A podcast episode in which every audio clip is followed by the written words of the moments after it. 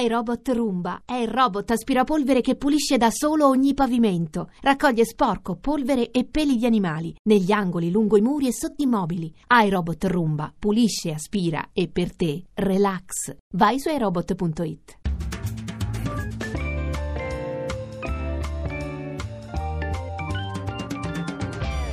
Il campionato? Rivediamolo alla radio. Buon pomeriggio al nostro affezionatissimo pubblico dagli studi RAI di Milano. Grazie per la collaborazione redazionale a Lorenzo Balletti e Luca Gattuso e grazie a Claudio Rancati che sta lavorando alla console. Partiamo dal successo in rimonta della Sandoria sul Sassuolo per 3 a 2 per l'ennesima volta la squadra di Squinzi compromette una partita nel finale già successo con Milan e Rapid Vienna. Il primo episodio si verifica al ventitresimo, Bruno Fernandes segna gioco fermo dopo essere stato colto in fuorigioco sul passaggio di Quagliarella. Vede bene l'assistente Lo Cicero. Peluso rischia grosso al sessantesimo quando stende Muriel al limite dell'area del Sassuolo con un intervento da dietro in scivolata. Per sua fortuna prende anche il pallone e proprio per questo motivo se la cava con l'ammonizione.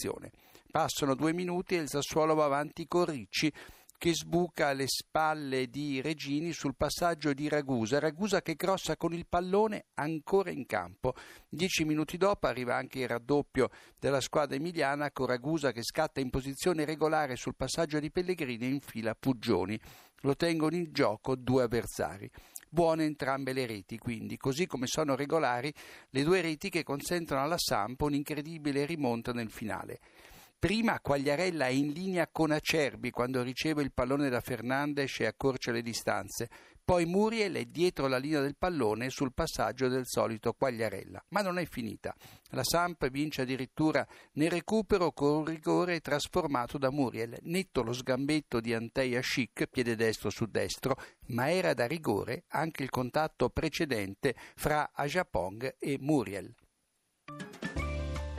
E andiamo a Bergamo dove la squadra di casa ha battuto la Roma per 2 a 1. Al ventinovesimo Salà scatta in posizione regolare, lo tengono in gioco Masiello e Toloi, ma si fa respingere il tiro a colpo sicuro da Beriscia.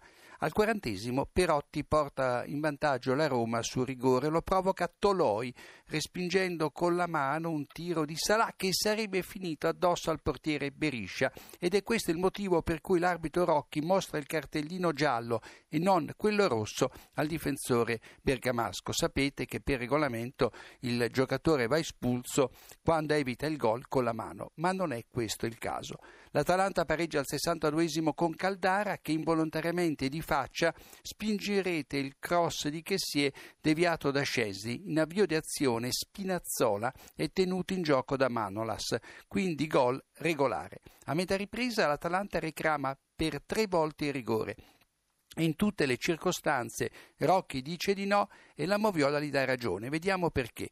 Nel primo caso che si accentua il contatto con Fazio, nel secondo Freuler viene anticipato sul pallone dallo stesso Fazio, nella terza circostanza Gagliardini si lascia andare quando sente sul petto la mano di Geco che attenzione non lo tocca sul piede. Il rigore arriva comunque al novantesimo quando Paredes sgambetta Gomez destro su destro, poco dentro l'area. Rocchi a due passi indica il dischetto e ammonisce il difensore della Roma, che si è non perdona. E andiamo a Bologna, dove la squadra di casa ha battuto il Palermo per 3 a 1 ma va in vantaggio la squadra siciliana al sedicesimo grazie ad una colossale indecisione di Gastaldello che si fa sfilare il pallone regolarmente da Bruno Enrique, poi assist a Nestorowski dietro la linea del pallone e gol facile facile oltre che regolare. Prima del pareggio di destro, Sallai finisce a terra nell'area rossoblù sulla pressione regolare di Torosidis. Non c'è fallo, niente rigore. Sul finire del primo tempo si accende una mischia perché Castaldelli in giornata nera molla una gomitata sul viso di Nestorowski, per lui solo giallo, ma questi sono gesti da espulsione. E infine al minuto 83 l'arbitro non concede rigore al Palermo per il fallo di Pulgara appena entrato su Nestorowski in seguito ad un'errata segnalazione di fuorigioco dello stesso attaccante che invece si trovava in linea con Masina. E andiamo a Crotone dove il Torino ha vinto per 2 a 0. L'arbitro Celi e i suoi collaboratori penalizzano il Crotone come ora vedremo nella disamina dei due episodi più importanti. Belotti porta in vantaggio la squadra di Torino all'ottantesimo sfruttando l'imbeccata di Liaic, ma la rete andava annullata perché l'attaccante Granata si trova in fuorigioco oltre gli ultimi due difensori del Crotone, Mesbà e Ceccherini ma l'assistente non interviene. Due minuti più tardi l'arbitro non punisce con il rigore un'evidente trattenuta di Rossettini alla maglia di Falcinelli lungo la linea di fondo a un metro dal palo di destra di Art, regolare il raddoppio poi di Belotti. Filippo, abbiamo mh, episodi da Moviola per questo derby, per questo Milan-Inter. Sì, sì, ne abbiamo qualcuno e se vuoi possiamo Ok, vai, vai tu con, con la Moviola. Moviola. Allora, al quarto minuto Niang a terra sulla marcatura di Medel Tagliavento non fischia, il milanista si lamenta, ma se c'è fallo è proprio del francese. Nella prima fase l'arbitro Tagliavento sembra aver perso il fischietto, neanche un cenno quando Gomez colpisce Duricardi, dopo aver spazzato via il pallone, con Dogbia toglie un pallone a Niang toccandolo alle caviglie. Arrivano poi le ammonizioni molto severe con Dogbia, Kuczka e De Sciglio. Bastava la punizione in questi casi, manca uniformità. Sbagliano entrambi gli assistenti. Al 37esimo deliberatore lascia giocare Riccardi che in fuorigioco con il busto manca l'aggancio con una palla gol. Al 45esimo Manganelli ferma Bacca, comunque stoppato da Moriglio che invece era partito in posizione regolare. Al 53esimo sul punteggio di 1-0 per il Milan Candreva pareggia con un gran tiro dal limite che finisce nel 7 alla sinistra di Donnarumma ricevendo il pallone da una rimessa laterale di Perisic. Il Milan protesta e probabilmente ha ragione, l'ultimo tocco sembra infatti di Perisic, non di Locatelli. A distanza di 5 minuti Suso raddoppia sfruttando un passaggio di Bacca scattato sulla destra in posizione regolare, lo tiene in gioco Miranda che poi non riesce a frenare Suso. E ancora Icardi in posizione regolare si divora al 69esimo un'altra palla gol, questa volta passatagli da D'Ambrosio. Al limite anche il giallo a Jovetic che si aiuta con il braccio per fermare Bonaventura.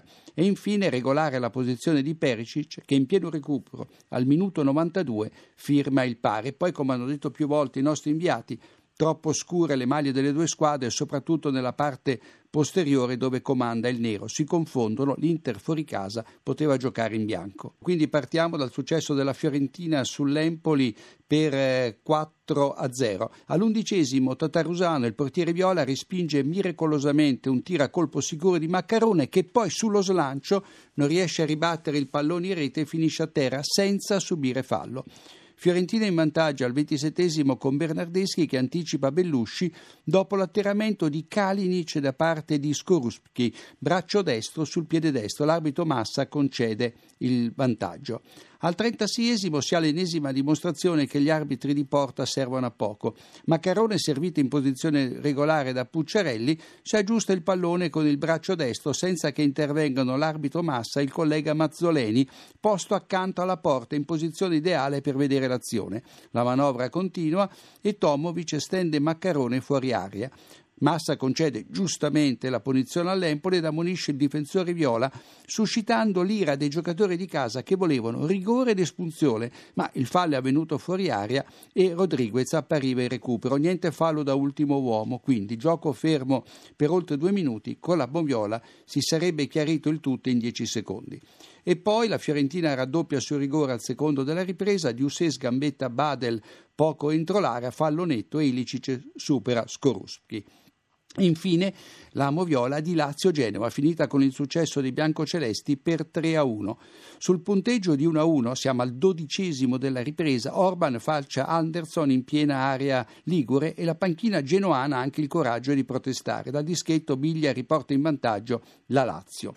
È buono il terzo gol della squadra di casa perché Wallace è in posizione regolare sul secondo tocco di Anderson dopo una sponda fortuita con Ninkovic. E infine il Genoa chiude in 10 per l'espulsione al 91esimo di Orban che colpisce gratuitamente Immobile.